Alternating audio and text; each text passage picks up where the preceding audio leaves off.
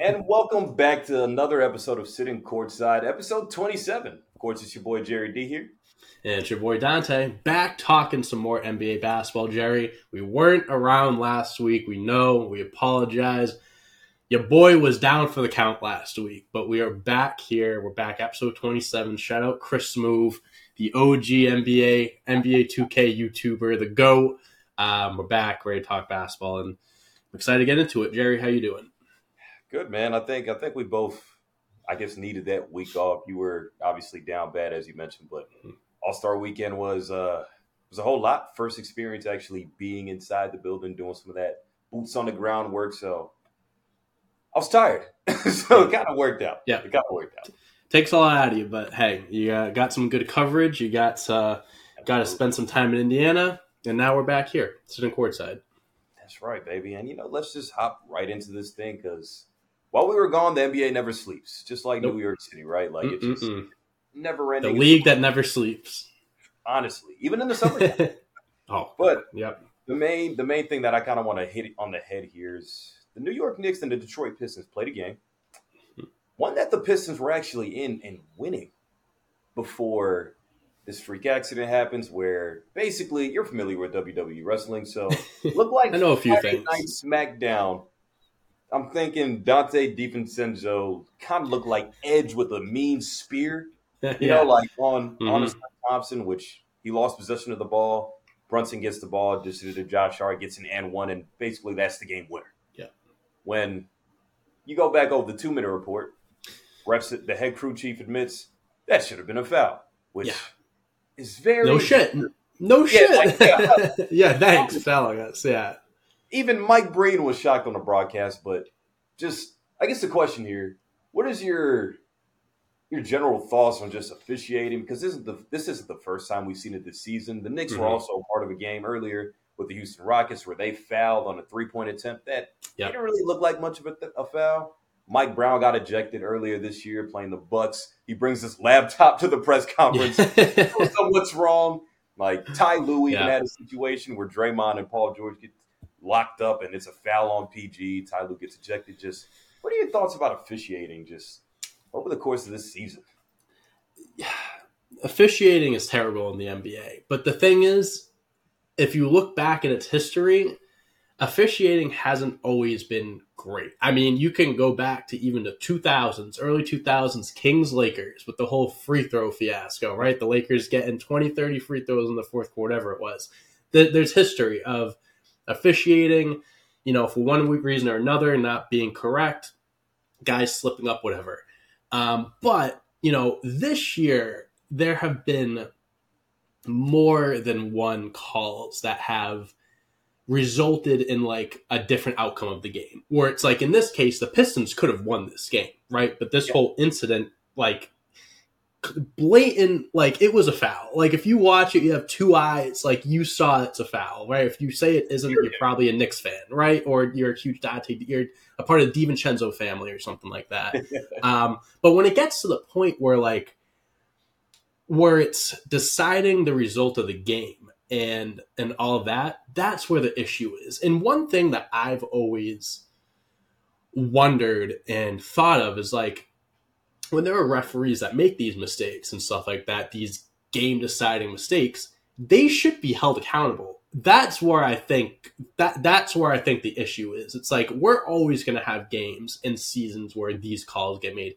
It's inevitable. It's a live sport. It's like you're never going to. It's it's almost impossible to get everything right or call every foul, whatever. Absolutely. But if if you have a track record, or if you do something that genuinely changes the result of the game, you should be quote unquote punished. I'm not saying like fired or anything like that, but like maybe if there's like instances add up, maybe you can get to that point, but fines, suspensions, whatever it may be, referees need to be held accountable for stuff like this because it's, it is frustrating. It's frustrating as an N B A fan. Like, I mean, even last year with the Celtics and Lakers when LeBron got fouled and they had the whole freak out, like, I'm a Celtics fan, and I remember watching that, and I was like, oh, shit, he did get fouled. Like, that's fucking crazy they didn't call that.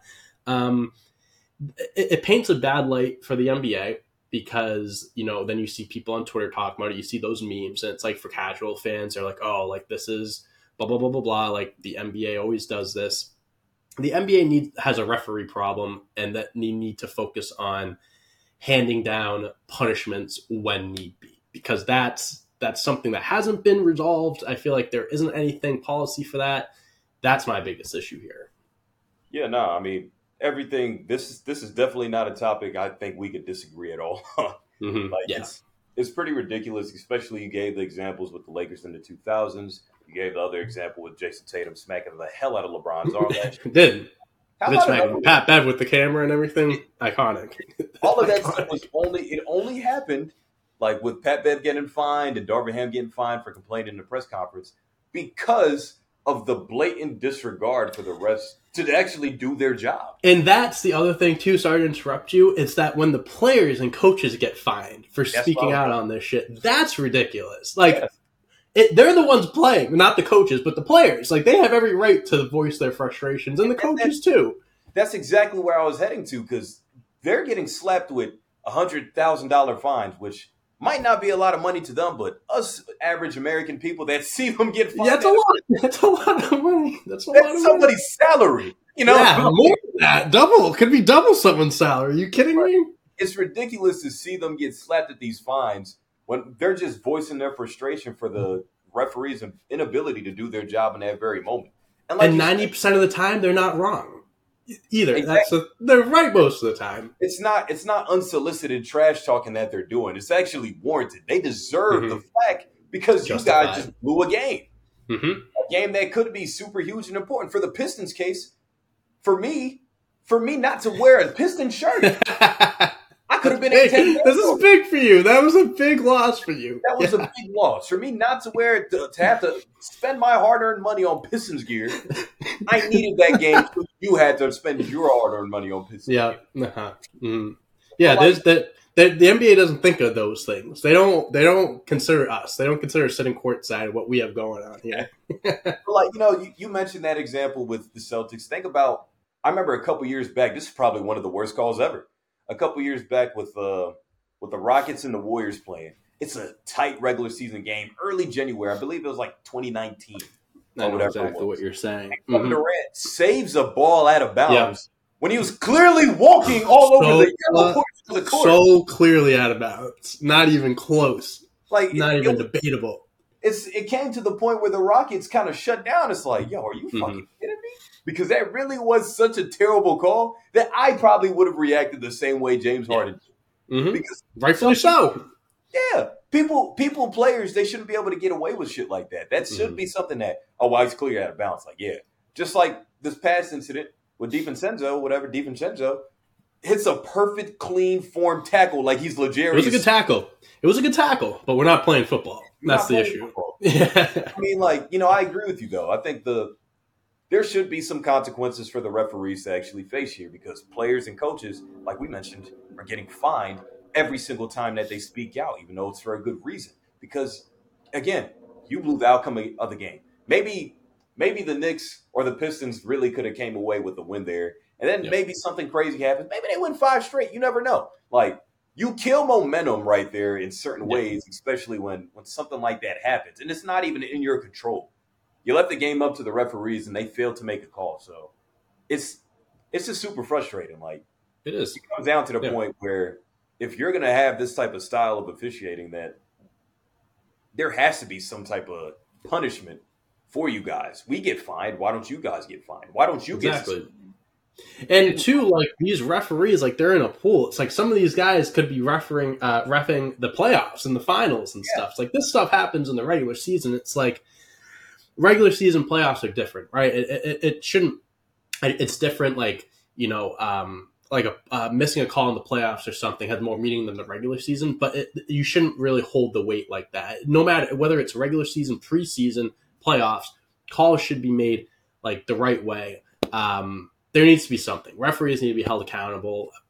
I'm shocked the N B A doesn't already do something like this, but there there should be something in place. You know, I kind of think it's because. Players, like we mentioned, players and coaches already ripping to shreds. Like Monty Williams, destroyed them. And he did. So. Rightfully so. Rightfully so, but he like, did rip into maybe, him. Maybe they feel like there's a need to defend him since it is a smaller pool of, of referees than it is players. Every single possession, every single whistle, players are talking to him like, yo, like, was that really a foul? Like, are you serious? Mm-hmm. Whatever. So I think the N B A does kind of have to give them a handicap to some degree where, well, it's less refs on the floor. There's ten total players out there on the floor at a time compared to three referees, blah, blah, blah. But I think the biggest part that just pisses me off about all of this is when they admit that they were wrong, mm-hmm. that, that they missed a call. It's like, all right, you're telling us this now, but it doesn't change anything. Like, thanks, like, Captain Fucking Obvious. If I stole your wallet from you, Dante, and you you clearly saw me steal money out your wallet, and then I tell you after you see me run your cards at some, at I don't know, GameStop, Walmart, wherever, and you're just like, and I just tell you, hey, Dante, by the way, I just spent six thousand dollars on your card, man, like, thanks for I, stating the fucking obvious. Like I, I yeah, that, I know. I checked my credit card bill. I know. I know where you've been. Yeah, it's it's just like a slap in the face at yeah. that point when you have a ref come out the next day and be like, "Oh, by the way, I was wrong, but hey, let's move on to the next game." That's what. That's all it is at the end of the day. So, it, and we we have it written down here, so I kind of want to go into it. Like, what's the point of a two minute report we have written down here? Jerry, I honestly don't know. I, I think the two-minute report is bullshit because all it is is just like, again, just like reminding fans, like, oh, these refs fucked up. Or like, again, admitting, like, telling us, slapping us in the face, like, oh, yeah, we did miss a call. But, hey, again, it's just a report. They're not going to do anything about it. They're just releasing it and moving on to the next game. Like, it, it something's got to give. Like, you're, you're having this, too. Like, again, like, we're harping on this. I know we got to move on, but it's, it really is upsetting. No, it, it's it's it, it, it again like even like this stuff happens to teams that we're not fans of, and we're frustrated. It's like it's just you want it to be fair, you want it to be even because also at the end of the day, let's say God forbid, game seven of the playoffs, right? It comes down to the last shot, and the ref calls a foul on someone shooting a three. The last thing you want is people saying, this team only won because of the refs. Like, obviously, and you look at back at league history, people are going to say, this team won because of this, this, this, this, whatever. But, like, when it gets to that point where, like, the referee really makes a bad call like that, people remember that more than the actual result. And that's a big issue. So hopefully they get something in place before the playoffs or just all these ones that are fucking up. Get them out of here. Don't let them be involved in the playoffs. Have your best ones for the playoffs finals, which I'm sure they do already, but they need to have something in place here. Yeah, you know, just even if we're not fans of the teams, we're just fans of good basketball. Yeah. And that Pistons-Knicks game was actually pretty entertaining. Like, Cade Cunningham looked good. It was a great game. It was a great game. Mm-hmm. The, the Knicks are shorthanded, so just seeing them scrap together, do things that, you know, they had to pull the win out they ass, and the ref basically just gave them a jail out of free card. Mm-hmm. Yeah. Yeah. Man, you know, it is what it is. Until the next time a ref fucks up, let's move on. Yeah. Getting on to something a lot more positive, especially for you, my friend. Yes. How about the Boston Celtics, man? You guys look really good, man. Yeah. They're just good. Read off, read off a lot of really good numbers for you guys that I just pulled apart while I was looking up this rundown. You won nine straight games at the time of this recording, forty-six and twelve through your first fifty-eight games. Best record in the league, by the way. Uh, twenty-four and eleven against teams five hundred or better. Also the best in the N B A. And over the All-Star break, your boy Jayson Tatum said he was the best player in the world. So just, just give me your thoughts about your Celtics, man. I, you guys are rolling. Y'all mm-hmm. look good. Porzingis is back healthy. Jalen Brown, the dunk contest sucked, by the way. But it did. Terrible. Playing Holiday, Derek White. It's a really good team. Just, I just need you to glee. Get giddy about your Celtics for me, man. Jerry, we talked about this. You sent me something uh, on Instagram a few days ago, and what I said to you exactly was, I just need the postseason to start. It was Listen, there, there was a seven-game gap between the one seed, the Celtics, and the two seed, and the Cleveland Cavaliers, I believe. There's a large right, margin. Like right now, the Celtics are seven and a half games ahead of the Cleveland Cavaliers. And it's – the Celtics are good. I don't have to – I mean, I don't have to be the one to tell you guys. The Celtics are good. They're really good. Um, you know, twenty I think they've only lost three games at home this year. That record against winning teams you mentioned. They are, they've been tested this season against these top teams, and they've proven that, you know, they can hang with these top teams in the N B A. Obviously, it's a different story when the playoffs come around, but I think the point of, obviously the point of the regular season is just meshing these guys together and building that chemistry. It's there, man. Kristaps loves Boston. Jrue Holiday is a team player. Derek White was a, you know, a lot of people were campaigning for him to be an all-star this year. The bench has been a lot better than I, I even expected. Pritchard, Sam Hauser, guys like that are really like actually performing well. Where we have a, we don't have um, a big drop-off when starters come out and stuff, right? Um, at this point, like, I'm not saying they have the one seed locked up by no by any means, but like it's a foregone conclusion that they're going to finish as one of the top teams in the East and all that stuff. And at this point, dude, like I saw what I had. I, I've seen everything. I, I know that they're good. I know they mesh well. They have just a, a lot of great pieces on that team. And now it's just time to see what they do in the playoffs. And I'm happy you brought up this other thing about Jayson Tatum, because I want to get into just a little bit of a rant here, if you don't mind, about this whole narrative and everything that's been going on with Tatum. As you have, are probably familiar with, there's just a whole lot of things with Tatum of how he should, he doesn't deserve to be in the M V P conversation. He's not a top tier player. And there are guys saying he should be because of this, this, and that. I'm here to tell you guys right now that Jayson Tatum is not the best player in the world. He is not the M V P of the league. But what I can tell you is that he does deserve to be in that conversation. To the people, and I get it, we're in a, we are in a time now in the N B A where there is just an overwhelming amount of talent. Like, I mean, we're seeing guys put up thirty-point triple-doubles that aren't going to win the M V P. We're seeing guys put up numbers that we've never seen before. Comparatively to other M V P seasons, they're so much better that aren't going to win the award because there's so many guys in the N B A doing so many special things. What I, my issue is that for as long as I can remember, I've been, I've been alive since nineteen ninety-eight. I'm only twenty-five years old. Okay. So, and I've been watching basketball since the late two thousands. From what I can remember is that if you're the best player on the best team, and the Celtics are the best team in the N B A, you deserve recognition for that. Again, I'm not saying he should be the M V P. I'd put Jokic over him. I'd put Shai over him. And hell, I'd probably even put Luka ahead of him. And that's honestly one of the biggest Luka versus Tatum debates, which I hate because it's just like, it's so subjective and it's so just like, who cares? They're both great. Who cares if one's there and one's there? If you swap, who gives a fuck? Like, they're both great. Just respect both of their games. It's the fact that people are disrespecting Tatum and kind of calling him out for saying things like that, like, I'm the best player in the world. What is he going to say? I mean, he, it, I believe he is a top six, seven player in the N B A. If you're like a top ten player, you can say you're, you, you should believe you're the best player in the world. If he doesn't, then, I mean, what are you doing? I mean, you should have that confidence in the belief that you are the best player.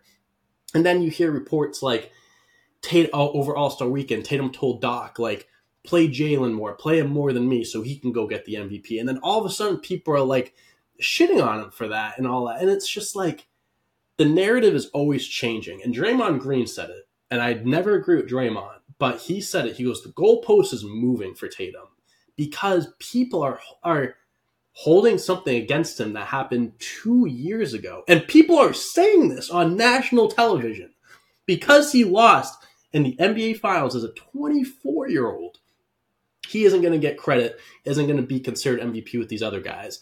And these other guys, besides Jokic, haven't won jack shit or haven't even made it as far as Tatum. That's a ridiculous case. That's a ridiculous argument. It has nothing to do with this season. I'm going to bring it back here. Jayson Tatum is one of the best players in the world and should be considered, should be in these conversations. As a Celtics fan, I'm going to tell you firsthand, he's not the M V P. I'll be the la- I'll be the first person to tell you he should have won the M V P. But damn, the disrespect for him is insane. It pisses me off, and it's just, I don't get it. I like I, I feel like he's become one of the most hated players or uh, or shit on players in the league so quickly. And it's like, I, I don't know. I want, I would love to hear your two cents, but that's where I'm going to leave my rant at right now. No, you know, like, I, I'm glad you went there. I mean, that's why it's on the rundown. I know we get we get passionate Dante when we talk about oh, you got him. his Celtics. So, you got I mean, him. Personally, to answer your, like, to kind of get my two cents on what you said, though, I mean, I believe you're right. He is one of the most, like, hated or unliked players at this point, because one of the first things that you said at the start of your soliloquy, with the influx of talent that we do have in the league, there's a lot of other guys that you could choose to like. one hundred percent. Yeah. Mm-hmm. You have the Giannis's, you have the Jokic's. Some people love Embiid, Luka. People are still all over LeBron and Steph, even though they're thirty-five and plus. Mm-hmm. I mean, I think having Tatum wedged into the middle, especially when there's a lot to hate, apparently, just because he had a bad showing in the twenty twenty-two N B A Finals, and he was also hurt. Let's also highlight that a little bit. Mm-hmm. That part of the reason he didn't show up as probably as good as he could have, or have a better showing. But I think it's easy to shit on people, especially after after their shortcomings. Think about LeBron. LeBron's first. I, no, I'm not comparing LeBron and Tatum. For people, what are you trying to say here, Jerry? But when LeBron's first N B A Finals appearance in two thousand seven against San Antonio Spurs, where he got swept, and people made it seem like LeBron never showed up, like Le- LeBron averaged ten points a game, right, next, right, or something like that, when he was still having averaging ridiculous numbers, but the team wasn't playing that wasn't well. Wasn't that good. Mm-mm. In Tatum's case, I can I can give people some grace where, hey, Tatum didn't show up all those games. He didn't have the best of performances, even when he mm-hmm. was only before the ankle injury, but he didn't show up. Okay, big whoop. Yeah. I, like, I'm not giving him a pass. I think he did his time. And last year, obviously, he didn't get back to the finals because they lost to the Heat in seven. Yeah. Whatever. It's a new year. This team looks super dom- dominant. And one of the questions I had in the rundown, are they the best team in the league? I think you pretty much answered that. I, I think we covered that. Yeah. You, yeah. you pretty much covered that. So, I yeah. mean, mm-hmm. he's the best player on the best team in the league. So, yeah, I, I'm not going to re- reiterate anything else you said, because you're right. He definitely deserve, deserves some M V P consideration. Number one team in the East, number one team overall in the league, and you're the best player on it. And you're sacrificing because you have two new pieces in Holiday and Porzingis that also take away from your touches. But guess what? His game is expanded. He's better off the ball now. He's better playmaking yeah. now. The, the assist numbers are going up and stuff. He leads the team in points, rebounds, assists, and steals. Because I see people on Twitter that are saying, like, that he doesn't, like, he, super team is the term that's being thrown around. But he's still leading the team in, in the major statistic. Also, one thing really quick that I didn't include in my rant with that whole super team thing, how quickly that narrative changed, because when the season started, they were like, Celtics got traded their heart and soul for an injury-prone Kristaps. They got Jrue Holiday, who is in, uh, who is starting to age. One year last on his, uh, one last year in his contract. Derek White's this and that, and and and all of a sudden it works, and people are like, oh, this is the best team he's ever had. He's always been on super teams. I saw this one tweet. Last thing I'll say, of like Tatum saying like he's always been on super teams. Blah blah blah blah blah. And it was like looking at the rosters, brother. I was at uh, when was it? Two twenty twenty-one game three against the Brooklyn Nets. Okay, this was like the first game back at T D, like post COVID. They were letting fans back in. Romeo Langford and Semi Ojeleye were starting that game. Okay, enough of the super team bullshit. Like I like that stuff infuriates me, because it's just like, dude, those people are just nitpicky and just like t- like. just trying to start something, but it's like you look deep, you just look into the lines here, and it's like that isn't the case. That stuff pissed me off. And again, like we're looking back at things years ago and trying to make that seem like it's a, it matters now. It doesn't. What matters is this year. That's what the tunnel vision should be, and it's upsetting that to a lot of analysts and to people, they don't have that same tunnel vision. But at the end of the day, what matters is winning. So if the Celtics keep winning and they make it to the postseason, do whatever they have to do, I'm sure Jayson Tatum could care less what people say about him. You know what I mean? Yeah, even even if he doesn't get this M V P, which I don't think he will, a Finals mm-hmm. M V P is a lot more important than so much more important, right, man. So I mean, look much at, more look important. At football, the N F L. Lamar Jackson wins an M V P. Patrick Mahomes wins a Super Bowl M V P, which also comes with a Super Bowl trophy. And hey, right now he's closer to Brady. People Tatum are going to remember your Super Bowls more than your M V Ps. Exactly. Same thing yep. in the N B A. So Last question, but I know we spent a lot of time on Celtics story here, but the last question here for for them, who do you think is the biggest threat to Boston out east? I mean, the first team that pops to your mind is Milwaukee, obviously. I mean, they're not – I mean, where, where are they at record-wise? They're the third seed right now, thirty-eight and twenty-one. They're eight and a half games back. I mean, that's one of those teams where it's like, even though in the regular season they're not as high up as the Celtics or that close to the Celtics, the playoffs are a different beast. Um, I, I mean, I don't want to play Damian Lillard in the playoffs personally. Giannis is always tough to guard. Um I'd probably say them, and then honorable mention the Knicks, because when they're healthy, they they have a really good roster, made a lot of good moves at the deadline. I'd probably say those teams right now. You know, I, I'm gonna go. I'm gonna go with a super super cliche. I really think it's themselves. I think you know, you know, Jerry, that's probably the right answer. To be honest with you, I think you guys are so good, but in twenty twenty-two, you guys were also really fucking good. Yeah. To yeah. where it came down to the point, like, I don't think there's a single team that that could stop these guys. I mean, Milwaukee had a shot. Miami, obviously, like, I think was swept out the first round that year or whatever it was. Like, there was there was a lot no, of – No, we beat, we beat Miami in seven games that year in the in Eastern Conference Finals. Then we beat Milwaukee in the second round in seven games. I'm thinking about when Milwaukee swept them twenty – That was the year – twenty twenty-four or yeah, something like that. Yeah, I think that was the year before. Anyways, besides the point, though. No, but that year they were dominant. They were up two one in the finals, and yeah. they, they blew the lead. It's just you guys were, were so good that I was even scared for for you your like ability to even get to the finals in twenty twenty-two because Miami was hot.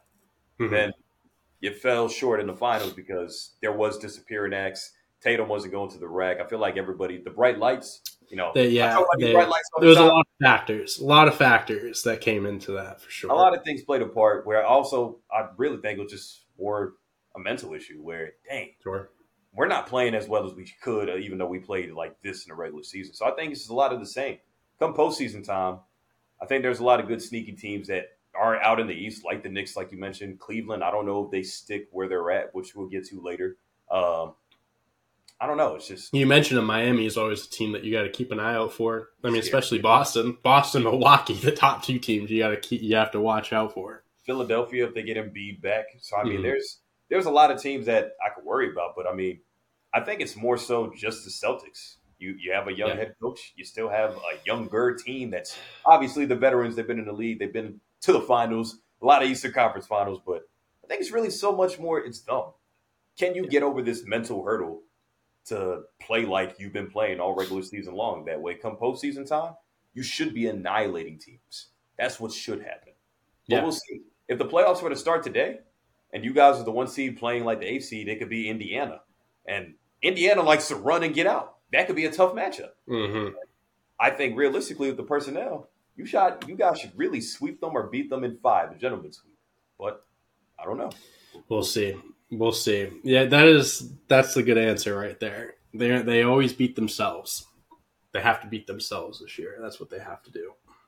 Yeah. Speaking of one seeds here, we talked a lot about the Boston Celtics. How about the one seeds out west? Because it's impossible to to figure out who's going to lock up this thing right now. It's always changing. Always changing.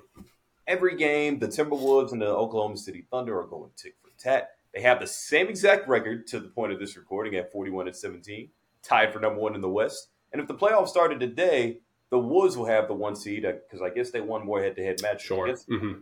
They would play the Dallas Mavericks, and the Thunder would play the Sacramento Kings. Obviously, the play-in takes place, yada, yada, yada. Let's not get into that right now. But what do you think about the one seeds here is one. And two, do you think that they'll hold on to, like, this one and two spot in the West, or the Clippers and the, and the Nuggets are, like, two games back, two or three games back, so...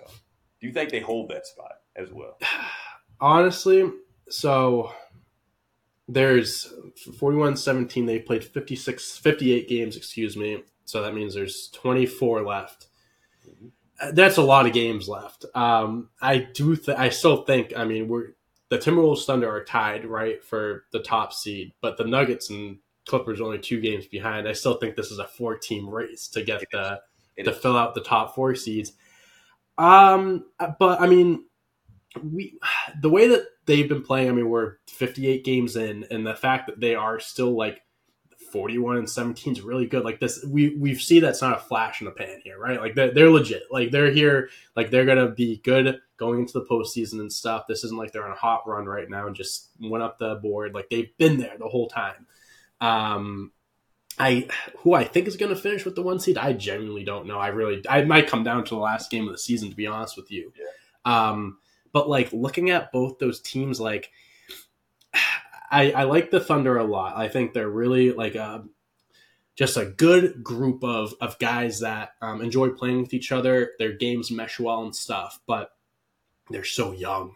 They're so young, dude. Um, and it's like I would love them for me the number one seed because I think that's sick. Like I love Shai Gilgeous. I if I had a pick, I would love Shai Gilgeous to win M V P just because I think it's a cool story. The Thunder are just like. Out of nowhere, like who thought they would have been the one seed this year type of thing. Um, but postseason's different. How you we were talking about the bright lights and stuff. How is that going to affect the Thunder? How is that going to affect the Timberwolves? Like they're also a relatively younger team. Um, both teams look great now, but it's kind of the same thing. It's like with the Celtics, like we see what we see. We like we know what we're getting from them now. Let's get to the postseason and see what we're going to get out of them there. You know, I, I think. I don't mind that, but I think it's it's so different, though, because the Celtics have these wild expectations, right? Sure, sure. Guys, it's, a, it's Yeah, it's different. It's different. Really championship or bust for you guys, but, like, mm-hmm. for these two teams in particular, it's like, I don't know. No one expected them to be there at the one seed, for sure. No one. Unless, even if you were a Thunder or Timberwolves fan, I don't know if you expected There's no it. Way. There's just no way. But, you know, a question to you, then. Who do you trust more? Like let's let's ignore the Nuggets and the and the Clippers. Let's not include mm. that in this conversation. But just between the Thunder and the T-Wolves, like who are you trusting more? Just come postseason time to make a deeper run. Um, see, they're both great in their own ways because it's like we've talked about this before. Like the Thunder is like a like a really fun A A U team. Like they're so young, but they enjoy playing with each other, and they're so like. Shai Gilgeous, Jalen Williams. Oh my God! You want to talk about mo- the guy, the guy that should win Most Improved Player? Him and Tyrese Maxey should be at the top of the list. Jalen Williams is disgusting. Chet Holmgren as a rookie has been phenomenal, and then they have all these extra pieces around them. The Josh Giddies. They just got Gordon Hayward. All their back, like they have uh, the other Jalen Williams. They have so many pieces, and I kind of, even though they're younger. I kind of like the Thunder a little bit more than the Timberwolves, and I don't know if I have like a like a a good reason for it. Like I think the Timberwolves are fucking phenomenal too. Anthony Edwards is probably my favorite player in the N B A. I mean, I, I don't, I'm not going to go and rant about him because you guys have heard me talk about him plenty of times before. They got Anthony Edwards, Karl Anthony Towns, Gobert, who I think right now is the runaway favorite for Defensive Player of the Year. Mike Conley, Naz Reid. What is? What are the odds? minus thirteen hundred Yeah, so he's going to win Defensive Player of the Year this year, you know? So it's like they also have, you know, a really solid group of guys that that click, and also two very well-coached teams. They have two of the best coaches in, in the N B A right now. But, like, gun to my head right now, I probably pick the Thunder. I just think that they are more, they're a more complete team. They have it more put together chemistry-wise. Um But, like, again, like it was probably like fifty point one percent versus forty-nine point nine percent. Um, if you gave me the option of picking from the Nuggets to the Clippers, I think it would be a lot easier for me to answer and say probably like the Clippers or something like that. But um, I'd probably pick the Thunder. Yeah. Yeah, no. I mean, I'm not mad. Like, this is really – it's like pulling teeth. Like, who are you really going to go with that – you don't know exactly where you, what you're going to get. I think mm-hmm. both teams are pretty young and inexperienced, but if I if you're going to make me choose, I'm probably going to lean slightly towards the T-Wolves because sure. they have been to the postseason with these group of guys already. It just that's fair. First year of like Gobert and Towns don't fit. It's like blah blah blah. But I think David Finch, you know, give him some credit this year, done a better job just spacing out the offense a little bit more. And I don't know if that was intentionally for Cat. Or is that submitting to the fact that Anthony Edwards is the guy we need to go ahead and put Cat here in the corner or have him on a low block to kind of like open up certain sides of the floor? Hey, he still ended up being an all-star. So whatever they did, it still worked out for him. Yeah, you know, they yeah, like you, that's a, that's a great point. They registered two All-Stars, and yeah. Cat and Ant. So, I mean, mm-hmm. it's it's interesting, though. I, I definitely just lean there mostly because they have solid veterans, too. That's fair. I think mm-hmm. all those guys have been in the league for – except for Anthony Edwards, obviously. Michael Conley's been in the league for a while. Naz Reid has been in the league for a while. Jaden McDaniels is a good underrated piece. Gobert, Cat. The list goes on. And I just really – I really do like the makeup of O K C's roster. It definitely is probably a lot more fun to watch because it's faster. There's more happening. They don't have a block in the middle like Gobert. They have Chet Holmgren right. that can play. A lot more versatile. Yeah, yeah definitely. But it's it's more – I think it's more traditional basketball than what I'm seeing from the Timberwolves, which is why I kind of like, oh, this looks more sustainable whenever whenever the lights come on in April. Like right. first-round series. Again, like I, we mentioned the Celtics having to play tough teams. The West is a gauntlet. Like, yeah. Oh, my God. Up, yeah. Like Dallas, like we mentioned right now. Uh, maybe the Lakers or the Warriors slide into a Because play. Think, like, a one seed is going to have to go through the Mavericks. And then they're going to have to go through one of the Clippers and the Nuggets. And then you're going to have to go through whoever is left. And it's like, exactly. man. And then you got to make it to – then you go to the finals. And, yeah. woo. Yeah, yeah that's – me, I look at the Eastern Conference and I say, this is a better team. In the in the Celtics than than the Pacers. Like ultimately, tough series, sure, why not? But the Celtics should win. Yeah. I look at T Wolves, Mavs, Luka and, and Kyrie. They could e- they could easily win that series. Yes. Yeah, yes. yeah, yeah, hundred percent. Like, and uh-huh. then and the Kings too. They were the third seed last year. They sneak in as the eighth seed. Oh my God! Like it's it's tough because everything in the N B A game based. It's it's always about matchups. I get that, right? But for some reason in the West, if I feel like it holds more weight out there than it does out East. Because if I agree with that. If the Dallas Mavericks played the Nuggets in the first round, I wouldn't feel that way. I would tell you that they're they're too big and that Jokic and M P J and Aaron Gordon would just dictate the series and then Jamal Murray's just a sprinkle on top. Hmm. But if the if the Timberwolves or the Thunder play them, I'm nervous. Different story. Different yeah. story. Yeah. Yeah, it's all about matchups and shit. And it's like, even like teams we didn't even mention, like like the Golden State Warriors, bro. I mean, like I know that they've been struggling all year and the Lakers too, but like once that play-in time comes, if they're hot, like let's say Warriors or Lakers are going into that on a five, six game winning streak right now, that's not a team you want to play in the first round because you, that's upset city right there. I don't want to play LeBron or Steph. In the first round, an of the angry Steph Curry in the first round of the playoffs? No, no, sir. Mm-mm. Bench but, Clay, averaging what, like twenty, thirty off the bench? Come on. Nah, it's crazy. I mean, definitely we got a lot more to dig into later in the yeah. season as we get closer to April. But it's, for sure. uh, it's, it's gonna be a dogfight. It's gonna be a dogfight out west. That's for sure. Now to kind of shift gears here to go back out east. We talked a lot about the Boston Celtics, and we did touch on the Cleveland Cavaliers, who, oddly enough, are really good. They're good, yeah.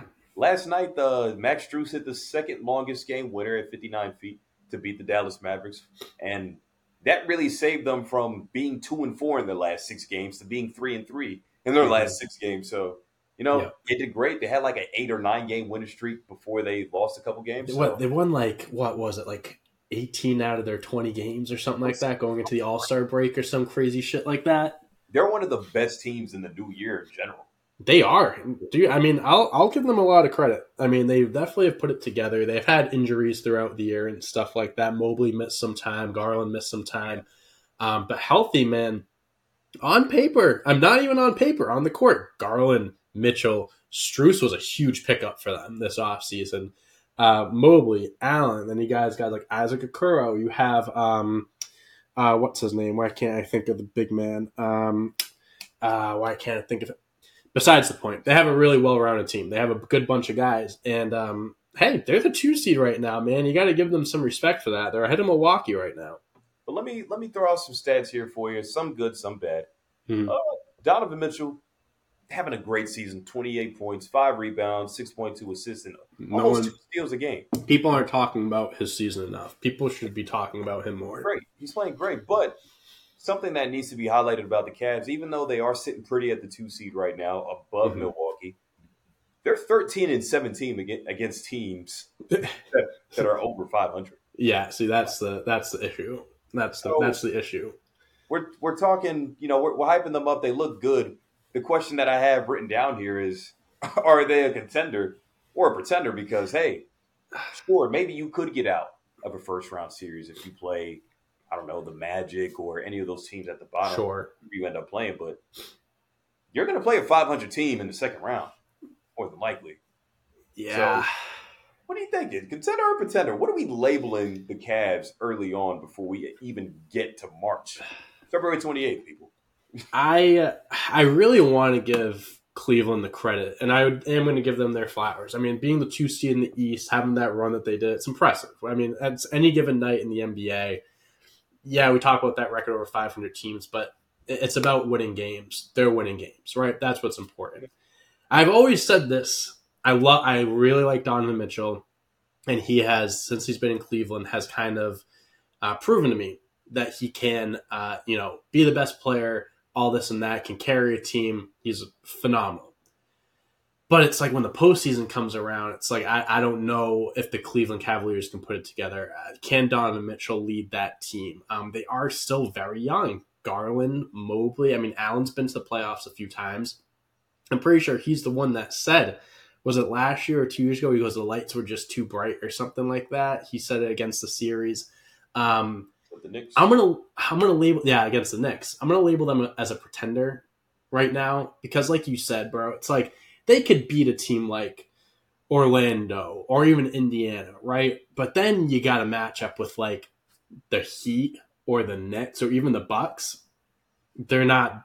I, I wouldn't put them ahead of any of those teams. Um, Could something happen? Could there be a mat? Could there just be a clear path for them making it to Eastern Conference Finals? They avoid these teams, injuries happen, whatever. Sure, one hundred percent. I think that they're capable of doing something like that, but I think that there are too many teams that are just are just too much better than them in the East that they, they can't beat. I don't think they're ahead of Boston, Milwaukee, the Knicks. When Philadelphia is healthy, I mean, you got to throw their their name in the uh, in the hat there. So I'm going to put them as a pretender right now, but they've been playing really well this year. I'm light pretender, a light pretender. Yeah, no, I mean, I'm right there with you. I, I don't I don't see a world where they advance into like the Eastern Conference Finals. Like, mm-hmm. again, like, you know, barring no major injuries or any setbacks on any other any of the other teams out there, but I just I love Donovan Mitchell. I think even before he got to Cleveland, he's always been a big-time playoff performer in Utah. Mm-hmm. Like, yeah, I, I know what Donovan Mitchell's capable of, especially with Darius Garland being hurt. He's been playing more point guard, so he's had the ball a lot more, and spacing mm-hmm. has kind of, like, improved. Just like how I talked about the Timberwolves with spacing, it has the same way for, for uh, Cleveland, but it's a little clunkier because watching that game last night when Strus did hit that big three-pointer. Yep. Looking back at the highlights and stuff, Max Strus is playing the four a lot. Then mm. Mobley kind of became unplayable because I think he's still just trying to get up to speed. I'm not sure what his issue is there, but right. I'm a little concerned about rotations.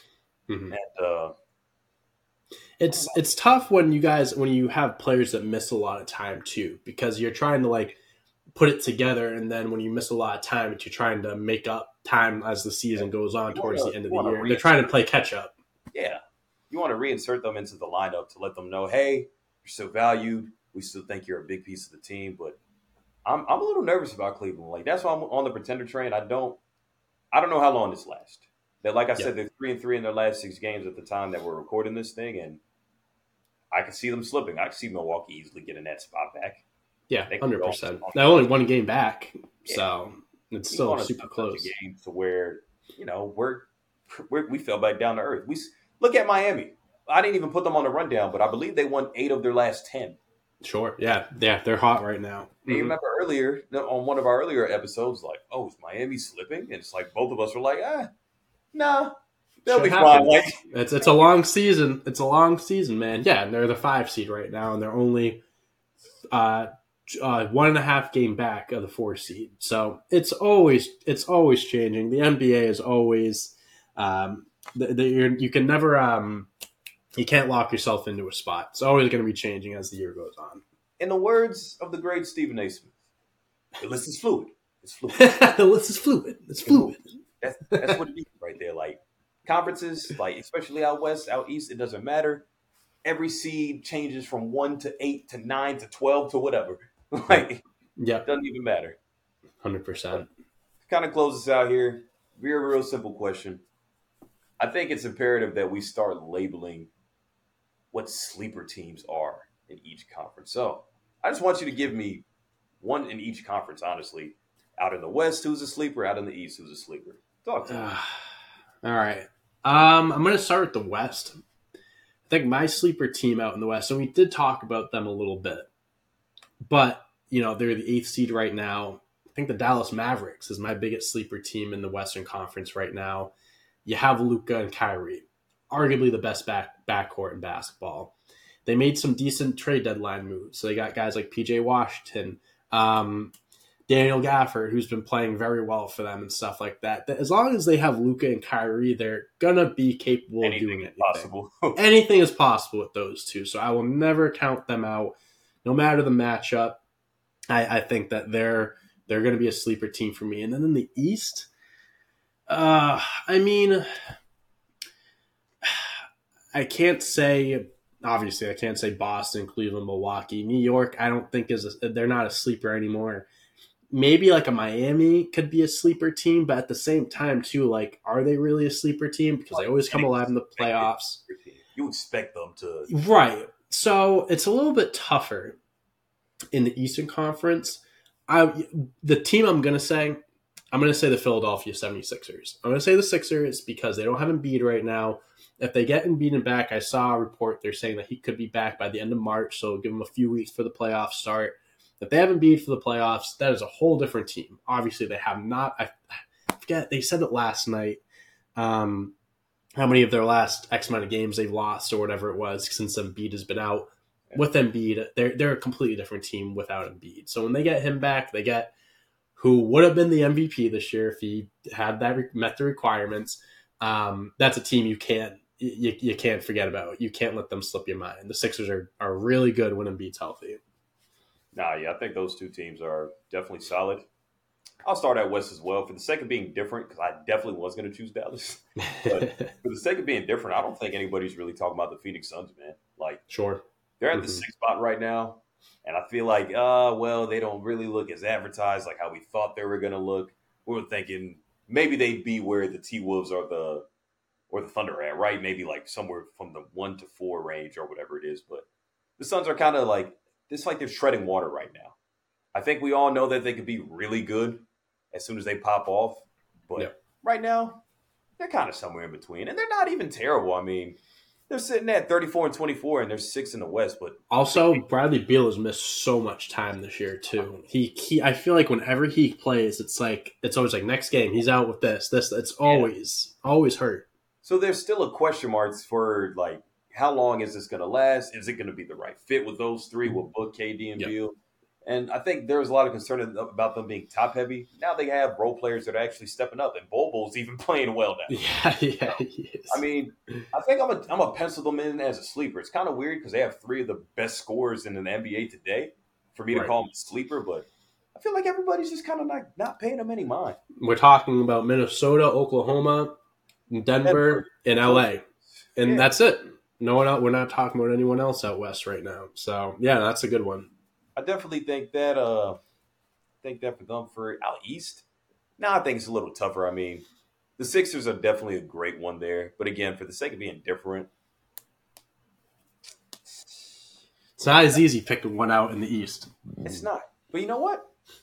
I'm gonna give it to the guys who we say are pretenders. I'm gonna I'm gonna give it to the Cleveland right. Cavaliers. Hey, there you go. I know they're I know they're a two seed, and I know that once come postseason time, I could imagine that most analysts are probably gonna have them getting bounced in the first or second round anyway. But I'll give it to Donovan Mitchell because I respect his game, and I respect the fact that he probably could carry a team to about a, a good three or four wins if if need be come postseason time. I mean, he's done it in Utah. Yeah. So, I mean. I'm going to, to kind of hold him to that same standard. It's strictly just because of Donovan Mitchell. No disrespect to anybody else on the team. It's been an odd year for Cleveland. A lot of guys have missed a lot of time. We mentioned uh, Mobley. We mentioned Garland. But yeah. strictly out of respect for what I know Donovan Mitchell could do and the type of season he's had thus far, I'm gonna give I'm gonna give it to the Cavs. I think it's a it's a weird situation where you kind of know who's gonna win the East or at least be in contention for that. If it's Boston, Milwaukee, if it's Philadelphia, if Embiid's playing well, those right. are like the three favorites maybe in our heads. But maybe Donovan Mitchell could play upset there. Who knows? Hey, you never know. Hey, they they're gonna have good uh, positioning if they finish like where they are now. They're gonna have home court for at least the first two rounds. So, hey, you never know. You never know. Yeah, see what happens, man. But that's all we got today. Any any parting shots you got for us today? Enough of the Jayson Tatum slander. Enough of it. Fucking enough. Just let the guy play. Just respect every, every. There's a lot of great N B A players. We don't need to hate all of them just because you think one's better than the other. Respect everyone's games. Just enjoy basketball. Let's stop being disrespectful. He deserves to be in the M V P conversation. He's not the M V P, but he deserves to be in the conversation. That's what I have to say. Oh, yeah. I, I mean, I second that motion. All I got to say is that it's almost March, so time for March Madness, baby. Let's go and get yeah. it. For yeah. Fuck. Oh, yeah. Fuck Kansas, by the way. They ruined my parlay last night. Oh, my God, Kansas. Oh, but, hate it. Hate to see it. Yeah, that's all I got, though. March Madness going coming so, up. I haven't watched a ton of college basketball this year. I've been I've been tapped out, but I have been watching the, the last couple weeks when I was in Indy. I, I did get a chance to catch some games in the downtime. I look at some highlights, so I'm recently getting reinvested back into college basketball. And it's a good time to get reinvested. March Madness right around the corner, so... Yeah, I think that's uh, that's all we got. Thank you guys so much for watching. Please make sure to like, subscribe. If you are on YouTube, put in the comments what your pa- favorite part of the show was. If you agree with us or disagree with us on anything, put in the comments. If you are listening to us on audio platforms, make sure to follow. Give us a five-star rating. It helps us out a ton. And then check us out on our other platforms, Twitter, Instagram, TikTok. We post content there. Check out our shorts content on this channel as well. And that's all I got till episode twenty-eight. I don't have anyone at the top of my mind right now, but put in the comments, get us ready for next week. We'll I'm thinking Adrian Peterson for some reason. I don't know. Football, I know, but okay. Yeah. Hey, hey, we don't have to keep it just to basketball. twenty-eight's a weird number in, in basketball, so we'll figure it out. Let us know your favorite number twenty-eight. Let us know your favorite number twenty-seven too. Shout out Chris Smoove. All right. Peace out, guys.